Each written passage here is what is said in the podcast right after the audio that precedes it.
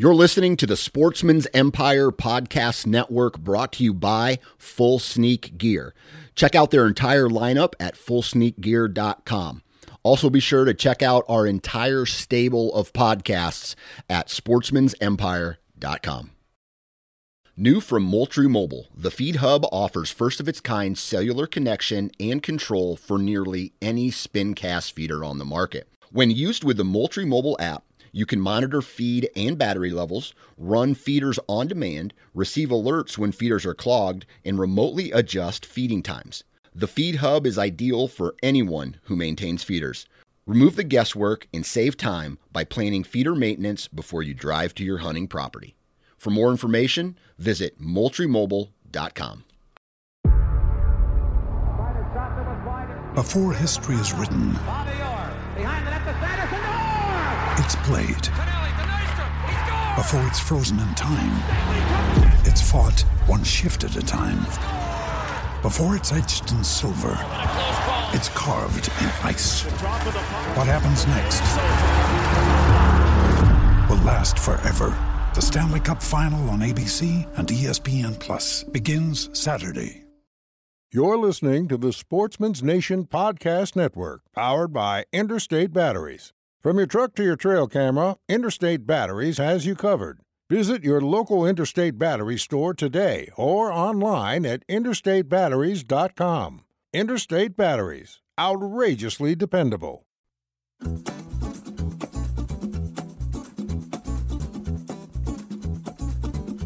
Ladies and gentlemen, welcome to the Iowa Sportsman Podcast, the number one source for hunting and fishing information, strategy and tactics, as well as conversations surrounding conservation efforts and other outdoor activities in the great state of Iowa. I'm your host, Dan Johnson, and this episode of the Iowa Sportsman Podcast starts right now.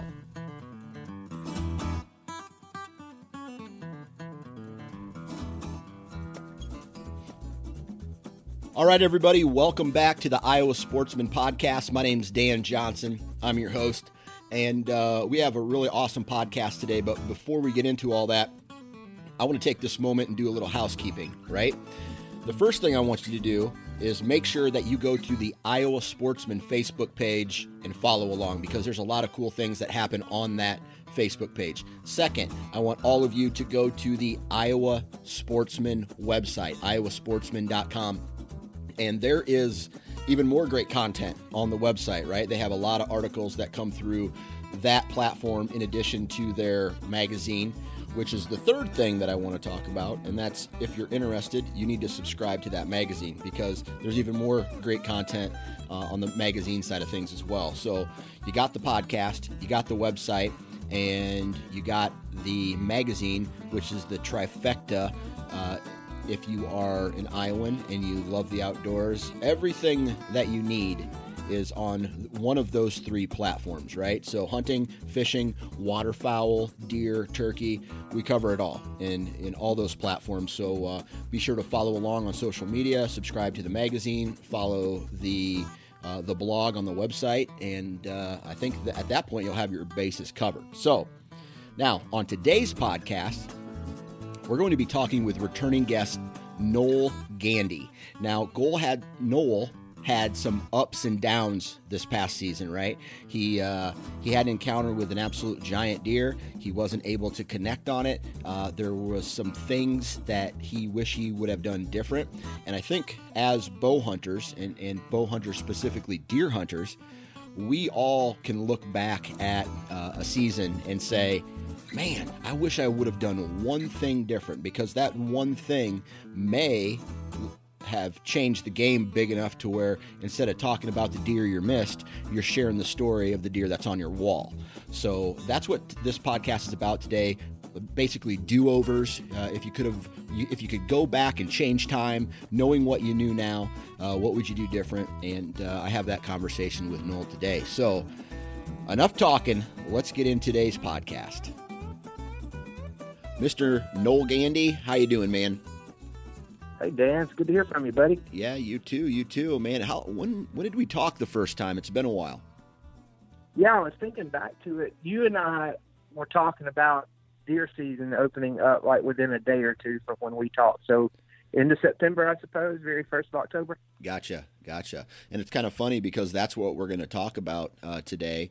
We're gonna yeah, we're gonna chit chat about how your season went, and uh, the title of this podcast. I'm I'm not sure what it's going to be right now, but it's going to be something like uh, do overs or mulligans or whatever, because it sounds to me like your season didn't go how you envisioned it to go. Is that is that an accurate statement? You that is probably the nail on the head. Do do overs. I uh, there there are a couple of things that I would have done a little differently having I had the information I've got now. So yeah, yeah, that's that's pretty good. And I I'm gonna say this. This is I'm not gonna even say it's a bold statement because I know a lot of guys who wish they had do overs. Man, you know, it's like I was having a conversation with one of my buddies the other day, and I said, "Man, just imagine what my wall or all or our walls would look like if we were an inch lower or you know 10 yards closer to this trail. You know what i mean? Like i would have Yep. like four four booners one over 200 you know I, not you know not to brag but but i don't right? It's like i've had the close calls i've had the, the encounters or the bad shots and uh sometimes it works out in your favor and sometimes it doesn't right?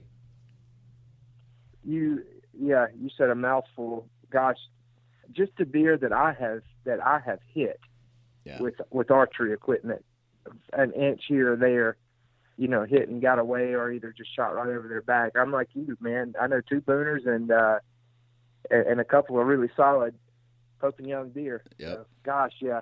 Uh, uh, that's what keeps you up at night, though. That's what I dream about it and everything else, man. What what should I have done differently?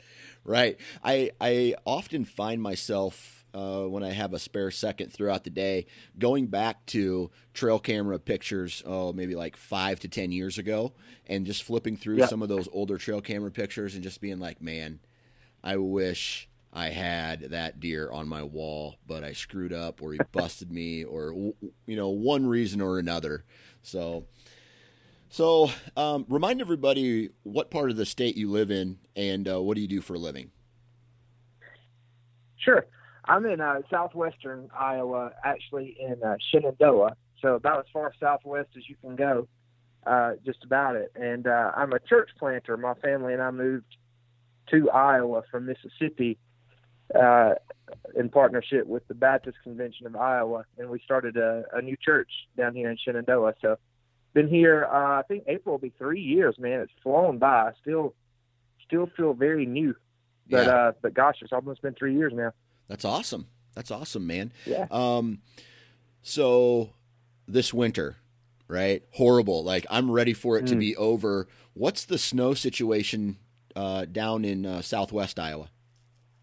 So we topped 50 inches this week uh, for the for the season, Okay. and I think what I've read is that it's it's uh, it's on record, uh, uh, kind of comparable to something that happened maybe in the 60s. So, uh, man, being a Mississippi dude, I uh, I was just in pain thinking that this is how it's always going to be. Right. So I was happy to hear that this is like a 50 year record or 60 year record of, of snowfall. But yeah, we uh, we actually got snow last night, uh, two or three inches, and it just just never ends. It Yeah. never ends. It seems like. Yeah, shed rally's coming up this weekend, and man, I don't know. Uh, it's supposed to it's supposed to snow tonight, right? It's snowing out where you're at uh, Yeah. right now, so it's actually snowing tonight uh, where I live, and then it's supposed to turn to rain on Saturday during the actual set, shed rally, and so it's going to be like snow, sleet, and ice and rain. And uh, I don't know about you, but I don't like shed hunting unless the temperature, like at least the sun's shining or the temperatures are warm, and I'm not going to get any of those things this weekend. Well, and and just the the fact of uh, of the actual snow being down, I know, you know, I've seen some. Maybe I even following you saw some bare ground here and there. Dude, we we just don't have any. Yeah. I'm not saying you can't find sheds, but Yeah. One thing that's good about that though, and I'm sure you'll agree, is that right now trails are really really defined, Yep. and uh, you even if you can't find the sheds, you can kind of mentally mentally mark where those trails are. Uh, we still have a bunch of crops standing too. Yeah.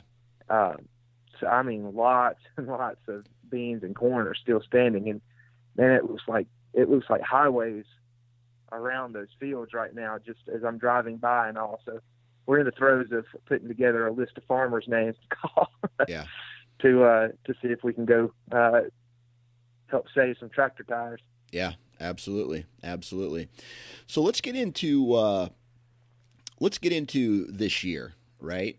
And every Yeah. I feel like everybody I talk to, no one really says they've had an okay year or a middle like middle of ground year. Everybody I talk to, uh, you know, if they don't kill a deer, it's the worst year ever. Or if they do kill a year deer, it's the greatest year they've ever had, right? I, like for some Oh, yeah. reason, no one, no one kind of says, "Hey, man, I had a really good, I, you know, I had a, I had an okay year, I had a decent year." It's either, "Oh man, it was an awesome year," or "Ah, it's horrible, it sucked." And because so this year for me, I killed my biggest buck ever uh, with archery equipment, and uh, hey, okay. yeah, so I'm I'm one of those guys right now. It's like, oh, I had the greatest year ever. You know, I was riding cloud nine or whatever. And you, on the other hand, sounds like, man, things just didn't go your way. yeah. Uh, as I sit here and I reflect on it, I started just kind of jotting down some notes uh, as I was going over what you and I are going to be talking about. And then as I looked back over it, I thought, you know, maybe my year wasn't that bad. Yeah, And uh, the the the crappy part of it was my fault. Yeah. And uh, like like I missed a, a really good deer with my bow this year. And listen, I practice all the time. That's what kills me. Yeah. I, I'm very I, I am a super target archer right now. And uh, but man, on if if uh, if I'd have been two inches lower, like you and I are talking earlier, then this would have been the best year I've ever had yeah, absolutely. because on Oc- October 11th, man, I, I mean, I had the first cool snap. I had it all planned out. Had been watching the deer, knew what was happening, knew where to be. He came out like like reading the script, and I zipped it right over his back. Not once, Ooh. not once, but twice. so he stuck Uh, around. He first- stuck around to give you uh, another shot. He uh, the first shot hit a little hit a small small limb, which I I mean whether that was enough to divert it or not, that's what I'm blaming it on. Yeah, and uh, he, he came out on the opposite. I said all that. He did come out on the opposite side of the tree. I was expecting mine, but uh, and then the second shot, he you know he didn't know what happened. He jumped out into a standing bean field, and uh, it was 45 yards or so, and I was kind of guessing, and you know nerves had taken over and everything else, and I just really really rushed the shot. So Yeah. uh, and then he stood out in the bean field and looked at me for about 20 minutes. Uh, after that, so I got to watch. I Oh, got boy. great video of him right now. boy, that sucks, man. So let me ask you this: you know, preparing for a season, you know, like uh, there's guys who go out and they they trim shooting lanes or they you know they they do a lot of prep work you know whether that's food plots or um, you know trimming tree stands out or you know doing scouting or whatever if you were to look back at everything before the shot even happened what would you have done differently to prepare for that moment Well, I would, there is one branch of a tree that I would get out of the way at this point that had a twig on it hanging down. Uh, honestly, you know what? I, I had checked that spot so much. It was kind of a perfect storm deal. I, there's nothing much that I would do differently there.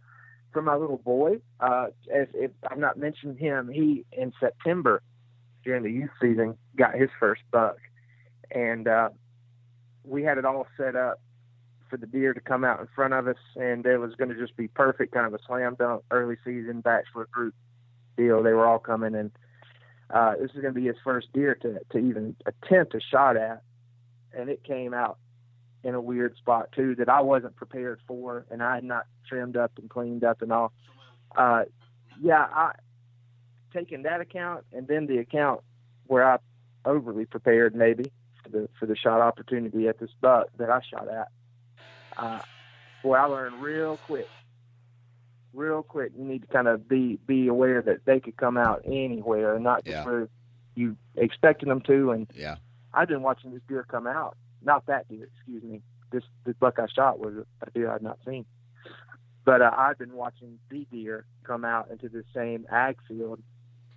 Oh gosh, three or four days, and uh, they all used the same trail. So I was just banking on that.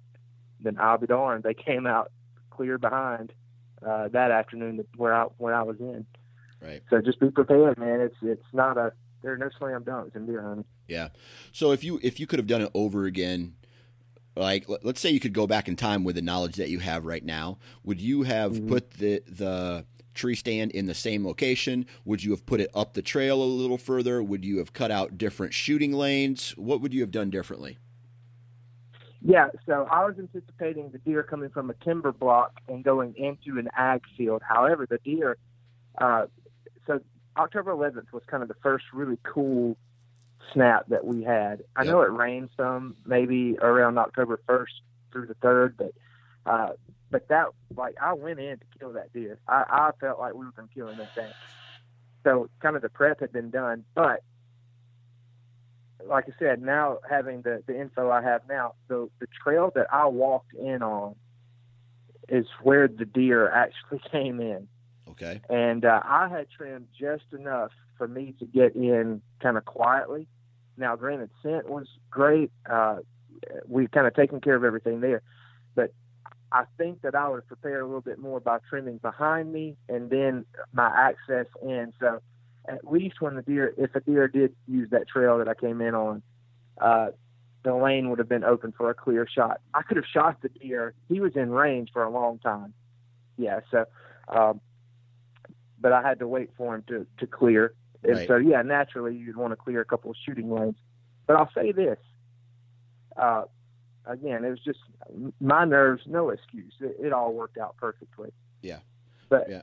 leaving some of that foliage really helped me because there were a lot of eyes in that field. Gotcha. And uh, at that time, so there's a really, really fine line between trimming a shooting lane and then and exposing yourself too much. So uh, I was probably 25 feet high, so yeah. plenty high, and uh, and had the tree kind of positioned, you know, to kill. A friend of mine and I went in during the midday. Uh, it was still hot, you know. We were sweating down trying to get that thing set up to kill um, actually a giant eight point that I was hunting and ended up hunting him the rest of the year. But um, so yeah, that that deal uh, on that particular instance, I would have trimmed maybe just a touch more, not not much. I had an instance in Kansas though uh, that really really boogered me as far as the tree being the tree stand being not situated really good for my shooting taste. Was that this year as well? Yeah, yeah. I ended up in Kansas for uh, about six days, I guess. Okay. And um, and I had a shooter two mornings in a row, same deer, used the same field, and just I don't know if it's just bullheaded or what. I, I didn't adjust the tree stand after I saw him the first day because I thought you know, he'll never do the same thing twice during right. the rut. Right. And I'll be darned, he he did the same thing two mornings in a row. I I took to filming this year, and uh, so that was an added challenge. That was another thing, kind of with the uh, with the October deer that I shot. I was trying to get him on camera by myself, you know, self filming. But uh, but the deer in Kansas, the two mornings of video are identical. Like I could, I had to go back and look at the date on the timestamp Yep. To remember which instance was which because they were identical. Yep. Okay. That's that's crazy because um, I feel like that is a problem that a lot of guys don't adjust on, and I am one hundred percent guilty of that. Uh, specifically, like in the past, where you know you watch a deer go through an area a certain amount of time, and you don't make those changes to to go and get them. Yeah. I w- I've been guilty of that so much, especially you know like later on in the rut where maybe you've you were really grinding for you know 10 12 15 days hunting you know chasing deer and then you just kind of get tired and you're just like man i don't i don't want to have to tear down this tree stand and move it another 10 or 15 yards um, and oh, yeah. and sometimes you know that can make the difference of uh, you know a, a big deer on the wall well that or if the my biggest thing this year, I really let the wind decide where I was going to hunt this year. Yeah. More so than ever. I, I was really trying to play that, and uh, I, I just think back to, Now, gosh, you, I've got this when you- set for this wind. I don't want to change it. right, when you say that, you let the wind dictate you. You know, and sometimes that's good. But what do you mean? Go into a little bit more detail of that because um, I'm I'm the kind of guy who I'm I'm real mobile. Like I, I try to be as mobile as humanly Mhm. possible when, uh, especially during bow season. Um, Right. So, talk to us a little bit about because it sounds to me like you stayed out of certain areas on uh, on I guess off winds. Right. Tried to. Um, the, the farm that I primarily hunt is, I call it a. Uh, it, it's not where deer are living. I don't feel like Yeah, honestly, uh, and and it's just what I have permission on right now. I I don't own the farm. It's a, a farmer's been very generous in allowing me to be there, but I feel like the deer uh, on one section of the farm. It's uh, I feel like the deer all live to the north and to the west.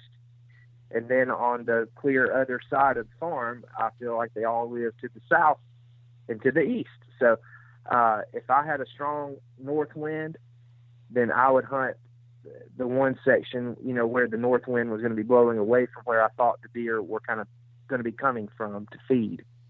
And then, uh, you know, vice versa on on the other. If there was marginal wind, like a strong east wind or strong west wind, I had a uh, I had a stand set up in the center of the farm uh, because I'm I'm really trying to put all my eggs in the basket that these deer are going to be cruising, essentially a creek bottom that I'm that I'm hunting, and uh, so I really tried to play it that way. I have three stands for that big of a farm, but Southwest Iowa is unique. Uh, I don't know. A lot of Iowa is this way, in that we don't have tons of blocks of timber. There's Right. not just a huge amount of timber. So, uh, you know, I was trying to find a, a thick ditch of grass where the deer crossing naturally, and that's kind of where I was hanging stands. Uh, so actually, stand stand options were were not just prevalent; they're fairly limited, honestly. So you kind of find I, uh, on one spot in particular, I just found where I could get a tree stand in and uh, and did that. I've not I've not joined the saddle hunting uh, regimen just yet. So I, you know, I still am, I'm a dinosaur. I still hang a tree stand and uh, and uh, do that thing. You know, so uh, but yeah, the wind. Uh, the reason I did that is because I had such good luck last year, just with that, using that as kind of how I chose where to go hunt. Otherwise, man, you know what? I would drive myself nuts saying, man, I really want to go sit this stand. But what if he comes out over here? Yeah, yeah. So uh, I said, I said, I'm going to let the, I'm going to let nature tell me where to go sit today. Yeah. And, uh, and, you know, it worked pretty good, honestly. Yeah, I think that's another problem that guys uh, guys have.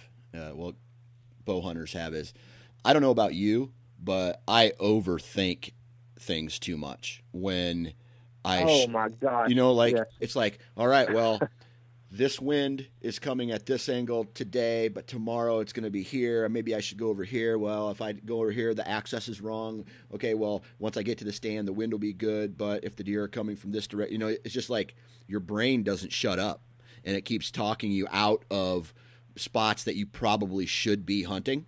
If that makes sense. Absolutely. Yeah, and uh, I've I've talked myself out of so many good spots throughout the years where it's it's almost to the point like your brain's telling you to stay home. You know what? I, I have a theory for that. You want to hear it? Yes, I do. this is the theory. Trail camera, trail cameras have have totally, totally, I think, changed the way I, the way I hunt. They have added so much to my pleasure of hunting. July the fourth, that's my every year. That's when deer season starts Yep. for me. Yep. Uh, because I'm not planting or, or anything like that, food plot. So July fourth, I I look forward to that like a, I was gonna say like a holiday. It is a holiday, but for for a different holiday. All right. And so I run these trail cameras, start start running them all summer long, just because I love deer and I love seeing where deer are and what they're doing and how they're changing. They're like our babies, right? Right. Because we just, I, I love them. We're, I, I'm a deer lover as much as I am a deer hunter. And so I've run these trail cameras for two or three months, and I know that these two or three bucks, they're they're showing up, and they live in this natural in this area, and uh, I understand that. Okay, I, I really, I really like that one, so I'm going to hunt him, right? And so I get into the deer season, which we know uh, once that velvet sheds, man, it's it's game on. The, Yeah. the deer they're doing their thing, Yep. and so I I my biggest problem I think is I take info from July and August and I try to apply it as as the gospel truth in October and November. When I should probably in July, August, September be using those trail camera photos as more of an inventory of what kind of potentially is, and not necessarily that's where that deer lives. You got to hunt right there. Now it, it is where the deer, it, it is where he lives. Don't get me wrong, but he could also be living a mile from there by two months later. Yeah. And uh, I, I don't know if that makes sense to you or not. I really, like, I hunted a ghost buck this year. I, I really spent a lot of time hunting a deer that I had maybe two days worth of trail camera pictures of in August. Yeah. And uh, I passed on a couple of really good deer because, you know, that 190 inch 12 point came through here two days in August. So, uh, right? hey, I'm only Uh, laughing. I'm only laughing because I've done the same exact thing. Yep, absolutely. So trail cameras are a major blessing. Do- Don't get me wrong. I, that's one of my favorite things to do. But at the same time, dude, they can uh, they can be a hindrance. Yeah. That can be a hindrance to strategy, and uh, you go where the deer are right then. Yep. You know, not where they were Absolutely. necessarily. So Abs- Absolutely. So I tell you, man, you I think you nailed it when you said, you know, you talked about that when the velvet comes off in September. Yeah. And I talk about this all the time, man. I call that the shift because all these, you know, like I have I have a farm that I'm telling you, I get every buck coming through the entire area coming to this farm during the summer months and they hang out there. This is where they hang out. So if you if I was to base my uh, my optimism in, uh, going into a season off of August and July trail camera pictures, man, I should be killing Boone and Crockett's every single year. right? every You know, year. every year, right? But September hits, there's a redistribution of the deer herd, um, and there's only a couple that stick around, and then sometime in about November, there, uh, I'd say the second or third week in November, the there's another kind of shift where all the deer that went away make a cruise through the the the farm that I hunt. They stick around for a couple days, uh, and then they they leave. So, Yep. You know, it's one of those things where how how much time and energy do you want to put into chasing a deer that may never show up on your farm, and if he does show up, he's there for 48 hours. You know what I mean? Yeah, I mean it's kind of the old adage of one in the hands better than two in the bush. That's right. kind of kind of a deal. And uh, man, I agree with you. That's uh, that's what makes it fun. It's turkey hunting's the same way. You see huge flocks of turkeys, and then they they bust up because everybody wants their piece of the pie, and so they they leave and go and uh, sow their oats, and then they they might just like that that big twelve point. He might have slipped back through some. I mean, no doubt he lives within a few miles, you know, of that farm Yep. but uh, no, no doubt he slipped back through. But uh, I, I mean, dang, you can't hunt every minute of every day. Some folks might be able to. I can't. Yeah. I wish I could, you, man. you do what you can. And, yeah, I, I've developed a new policy this year that uh, if it makes my heart go pitter patter, then I'm shooting. Yeah. Uh, kind of a deal.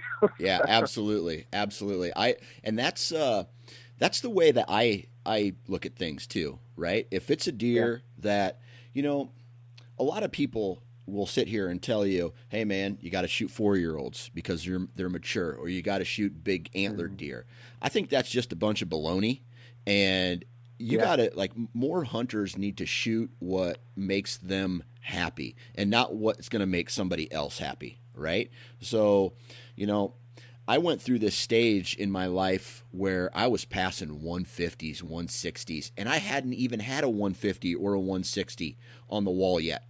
And Oh my yeah, I, I, I was like brainwashed. Something brainwashed me, right? And well, I was I was chasing for this five year period like a 210 inch uh, buck. I chased him for five. that can do it. yeah, and if you and he was he was a local deer, and he was around. He was on trail camera. Uh, I just I connected with him on two different occasions. One or three different occasions. One, uh, I I didn't take a shot where it was just the, the the back half of his body. The second, he was behind a whole bunch of trees, and the third, I arrowed him, and uh, I shot too high, and he survived the next year and got shot by the neighbor. And um, in that period of time, I was making all these like great moves from a strategy Yeah. standpoint, but I wasn't, you know, I, I should have been shooting some of these deer because what I found out was once you have an encounter with a giant buck that you're chasing, you have no experience shooting smaller bucks, right? So your heart just goes boom, boom, boom, boom, boom. You go crazy, you get buck fever, and then you know there's that there's that old saying that's like act like you've been there. Well, I had never been there uh, when this buck stepped out, so I kind of I lost my cool, right? I was just like, oh, what do I do now, you know? And uh, I, I definitely wish I could go back and take another deep breath or maybe shoot some smaller deer throughout the years and, and like get acclimated so when a big buck does show up i was i was ready for it you know what i mean I feel like you've been reading my diary. I mean, honestly. Man, the exact same thing happened to me, dude. Uh, uh, last year, well, not this past season, but two seasons ago. And uh, golly, yeah, it's, I feel like you've been reading my diary. What- I, I got so excited. So, have you shot like I know I know it's hard to say because we we get excited when we see antlers, right? We get excited when we see big bucks. We Oh, get, yeah. you know, we get hell. I get excited if a, a doe doe and a fawn come through, right? I'm just I love I love deer, but with with all that said, has have you done anything to kind of prepare uh, yourself for scenarios like that? Like, um, I don't change release releases, so it's a surprise release on your uh, archery equipment, or um, practice high pressure shots, or sh- like start shooting more deer, if that makes sense. So I, I, I have, I have, and uh, one of the things that that I've done, and uh, you know what, it's now that you're saying it, and I'm saying it out loud, even after I've done all that, I, I get so excited. Yeah. I mean, it's just, it's. I hope it never goes away. Honestly. Yeah. I hope it never goes away. Yeah. Because of you, you what happens to me, Dan, is so this this deer we call him Loverboy's, 190 plus inches. He was one of the very first deer I got a picture of in Iowa. I Yeah. mean, it's just unreal, giant. And uh, I hunted him really hard all year, and then on I'll never forget November the 11th, 2017. he uh, he he crossed a cut bean field. He was the only deer, and uh, I grunted at him 300 yards away, and he just marched in like a Trojan all the way to me. And oh uh, man. I don't think I don't think any amount of prep in the world watching that watching that monster would have calmed down what I had going on. oh yeah. Yeah. I, I I don't I don't know that Valium would have calmed it calmed it down, you know. So uh, that was just a unique experience, man. I watched him for ten minutes, kind of stomp across that field, wide open. There's nothing between me and him, not a leaf between he and I. And uh, but so after that, I, I shot him really high. I mean, just really high, and uh, maybe another inch I would spined him, and, and we wouldn't be having this conversation. But uh, it's just no man's land, and got a picture of him that year, and then this past year picked him back up, and he's still a giant. Yeah. But some things that I've changed. One, I I didn't change releases because honestly, what I, what I mentioned to you, my practice shooting was so good. I mean, it was really good, and that's not to say, look at me. It's just it, it was really good. I felt really efficient out to 60 yards. I mean, just really good. And so I thought, well, I can't really improve the my accuracy anymore. But you mentioned like the surprise, uh, the surprise release of the of the arrow or something like that. So what I started doing was on 20 and 30 yard practice shots. I was I would shoot the the arrows. I'd set my bow down and I would try to jog out yeah. to grab the arrows, jog there and back, and then shoot some longer shots. Yeah. So just to simulate a higher heart rate. Yep. Uh, I, I did that quite a bit during the summer, trying to. Uh, it's not nerves and it's not adrenaline. It's just it's purely your heart rate getting up. But at least it's you're breathing a little heavier and you're you're having to rely on calming yourself down to, to shoot. So that was one thing that I did in particular, and uh, it you know it's it's helped a little bit. Killed a couple of does this year, and uh, I was excited to see them, but at the same time made really good shots. You know, it, it wasn't a big deal, and so that's another thing. And you mentioned that, and I appreciated that. Uh, we're in a position here in Iowa where some places can stand some doe control. Some places are still trying to to uh, the herd's trying to recover from years back. I'm afraid maybe after this harsh winter we might have a little setback too. But yep. Um, but if you can take an opportunity to shoot some to shoot some deer, uh, there's nothing better than live simulation. yeah, absolutely. and so uh, a deer moves. Did you know that a target usually stands still, but a deer will move. Right. So uh, there's nothing better than uh, than practicing on the real thing. Yeah, absolutely, man. Hey, do you when you uh, shoot your deer, do you st- try to stop them, like with a bam or something like that? Uh, man, I, yeah, I kind of let the let the scenario dictate what's going to happen. I, I don't have a set in stone thing. So this uh, the deer that I shot on October the 11th, he he, I didn't have to stop him. He was in a really good spot. He was feeding, and uh, he was calm. Everything was good about the situation. So I I was trying to be as quiet and stealthy as possible because about 15 or 20 deer out in the field at that time. Right.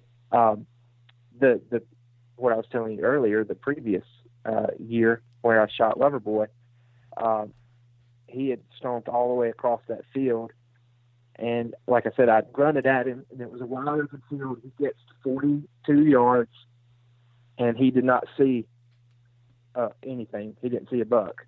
Yeah. You know, he, he, that's what he was coming to challenge. Right. And so he cut in. He was beginning to cut into some timber. Uh, I couldn't shoot him where he where he stopped because uh, he was facing me. But uh, when he started to cut into some timber, he was he was kind of getting out of there because he realized um, you know the deer was gone. So I did. I I stopped him, running to stop him. Calm day, clear day, quiet day. He was on pins and needles at at 42 yards, and I just I tried to aim at his heart, but he still um, he's big deer don't get big, and old deer don't get old on accident. That's and right. so he uh, he he was getting out of there pretty quick. So I did at him, but um, I couldn't have shot him walking right that far. Uh, you know, if he was 20 yards, might might have been a different story. But he was he was 40 some, 42 yards maybe, and uh, I don't know, man. To just just a unique and different situation. Yeah. So, you know, we talked a little bit about things that you could have done before the shot. Now you zip Mm-hmm. two, you zip two over his back, right? Yeah, I, remember I said that.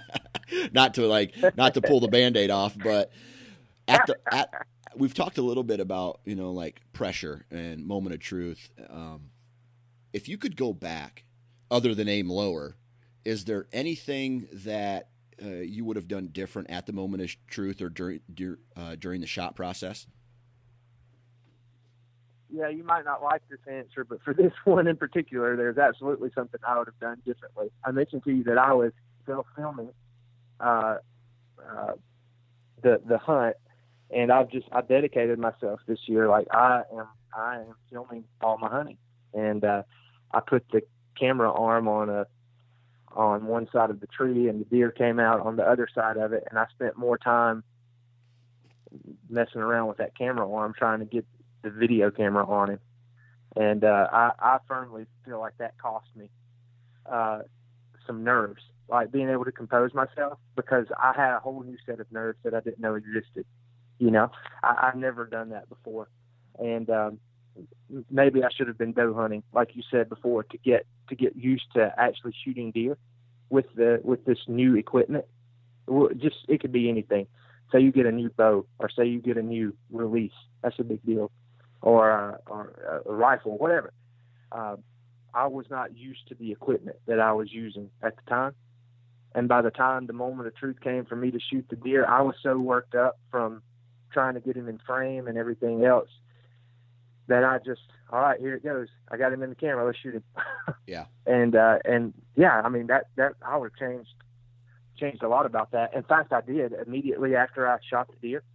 Uh, the next day, I called a good friend of mine down in Oklahoma who sells a uh, camera arm that's a little more fit for self filming, and I had a new camera arm on the way. Yeah. That that's more conducive for self filming. So, uh, some might would hear that and say, "Oh, that's that's stupid. Why are you worried about that?" But I mean, that's something I just I really wanted to do. I enjoy. Nobody ever believes me when I say what I see or do in the in the deer woods. They think I'm making everything up. Yeah. I never am. You know, it's that's the unique thing about hunting. is Yeah. You get to be out with with with creation, and you get to see it as it's intended to be a lot of times. And, Yeah. uh, Especially I your buddies from. Mississippi, right?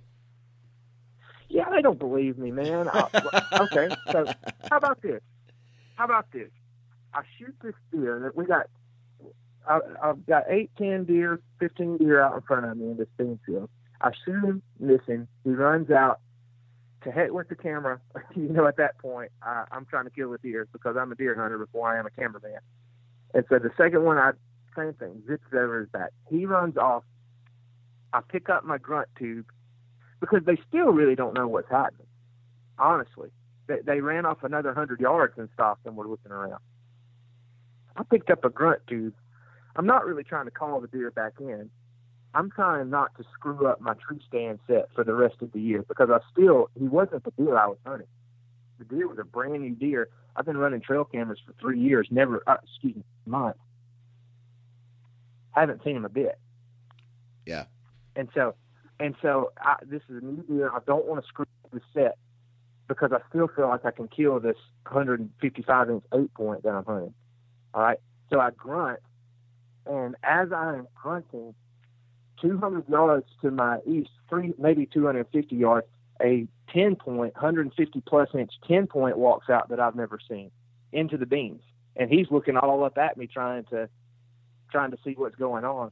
So man, I tell you what, it's just uh, you can never tell what's going to happen in the deer woods. And so I've got that uh, 155 inch 10 point, 160 inch 10 or 12 point, the deer that I shot, three or four other little bucks, 15 does out in this field, all on camera. Nobody would have believed me had, had I not. So uh, yeah, it, it's been valuable to me this year for sure. Yeah. Well, I tell you what, man. I ended up. Uh, oh man, I don't even know what year this was. 2013, maybe. Yeah, it might have been Uh-huh. 2013. I had an encounter, and I, that that was I was still bringing a camera and a camera arm into the tree with me, and I this buck I had never seen before shows up, uh, and that was the first encounter I had with this particular buck after like a three or four like uh, which which was going to be like a, a three years four years worth of history of this particular buck. But this was the first time I ever saw him.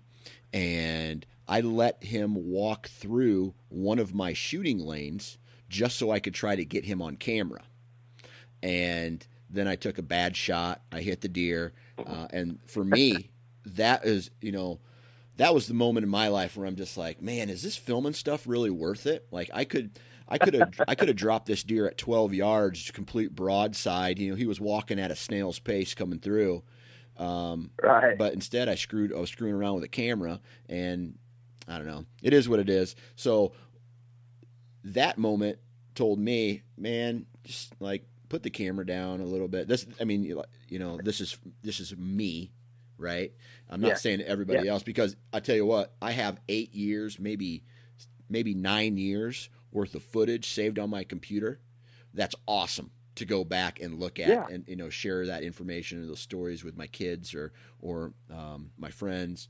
But uh, yeah, man. So let me ask you this now. Now that all this kind of craziness has happened, uh, a- and uh, you, you weren't able to connect on the deer that you really wanted to connect on this year because of a whole bunch of different reasons, right? What are you gonna? What are you doing? Let's say starting now, or you know, to prepare for the 2019 archery season to uh, even stack the odds, you know, greater in your favor. that's uh that's wonderful because I yeah I've been I've been thinking about that already. Really, um, I checked with my farmer and uh, asked him if I needed to get my tree stands out of his farm, and he said no. If you, you go ahead and continue hunting that if you want to. I treated him, tried to treat him right, and he's treating me well. You know, so uh, I've got access to the same farm, so now I can I can go forward next year, kind of with the mentality of okay, now I really can dedicate myself to to really hunting this farm well and better.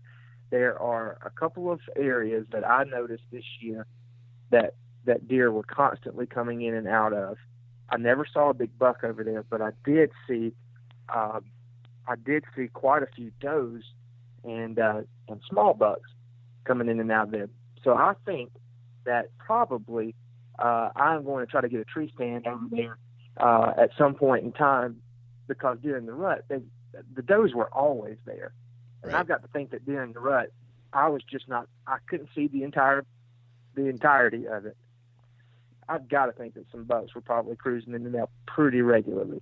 Yeah. Because if I can see does that often, they've they've got to see them.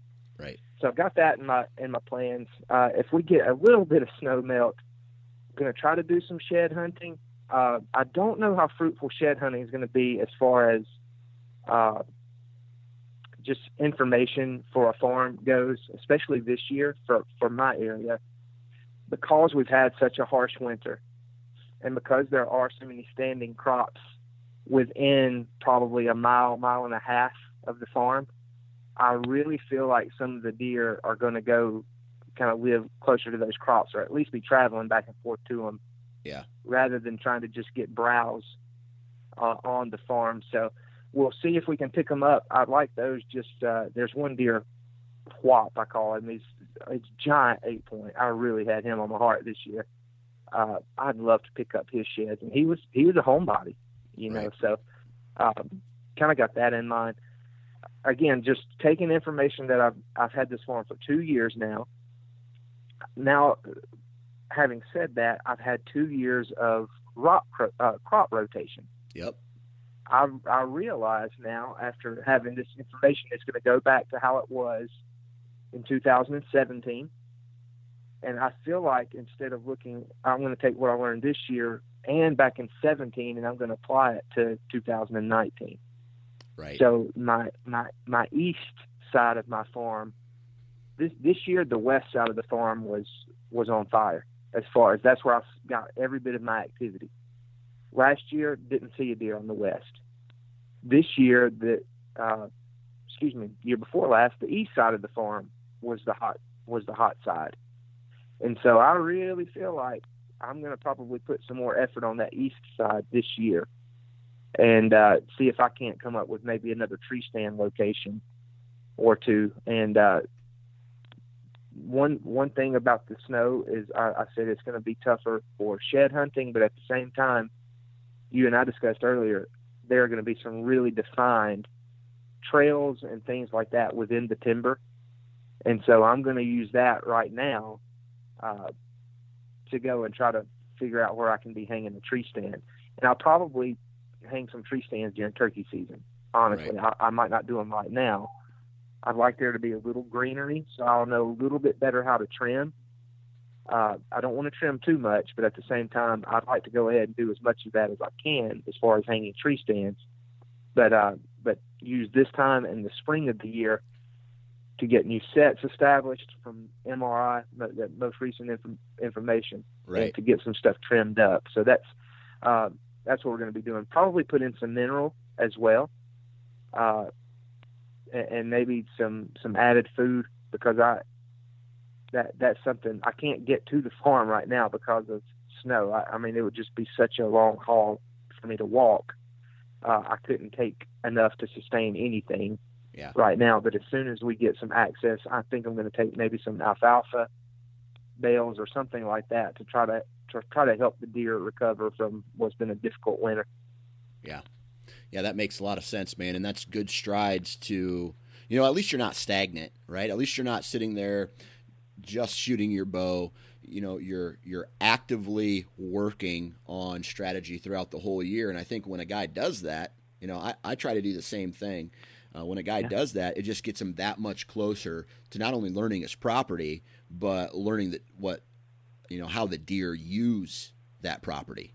So right, it's a win. It's a win, and hopefully it works out better. Right? Uh, you know, you don't shoot over. Absolutely. You don't shoot over their back. You you can say, well, I've been there before. Right? I all these things that you know, all the mistakes you made in the past can you can turn flip those, and now this year you're back to uh, you know getting that 190 on the ground, man. That would be awesome. Oh man, it's I I feel really good about this this coming year. I say that every year though.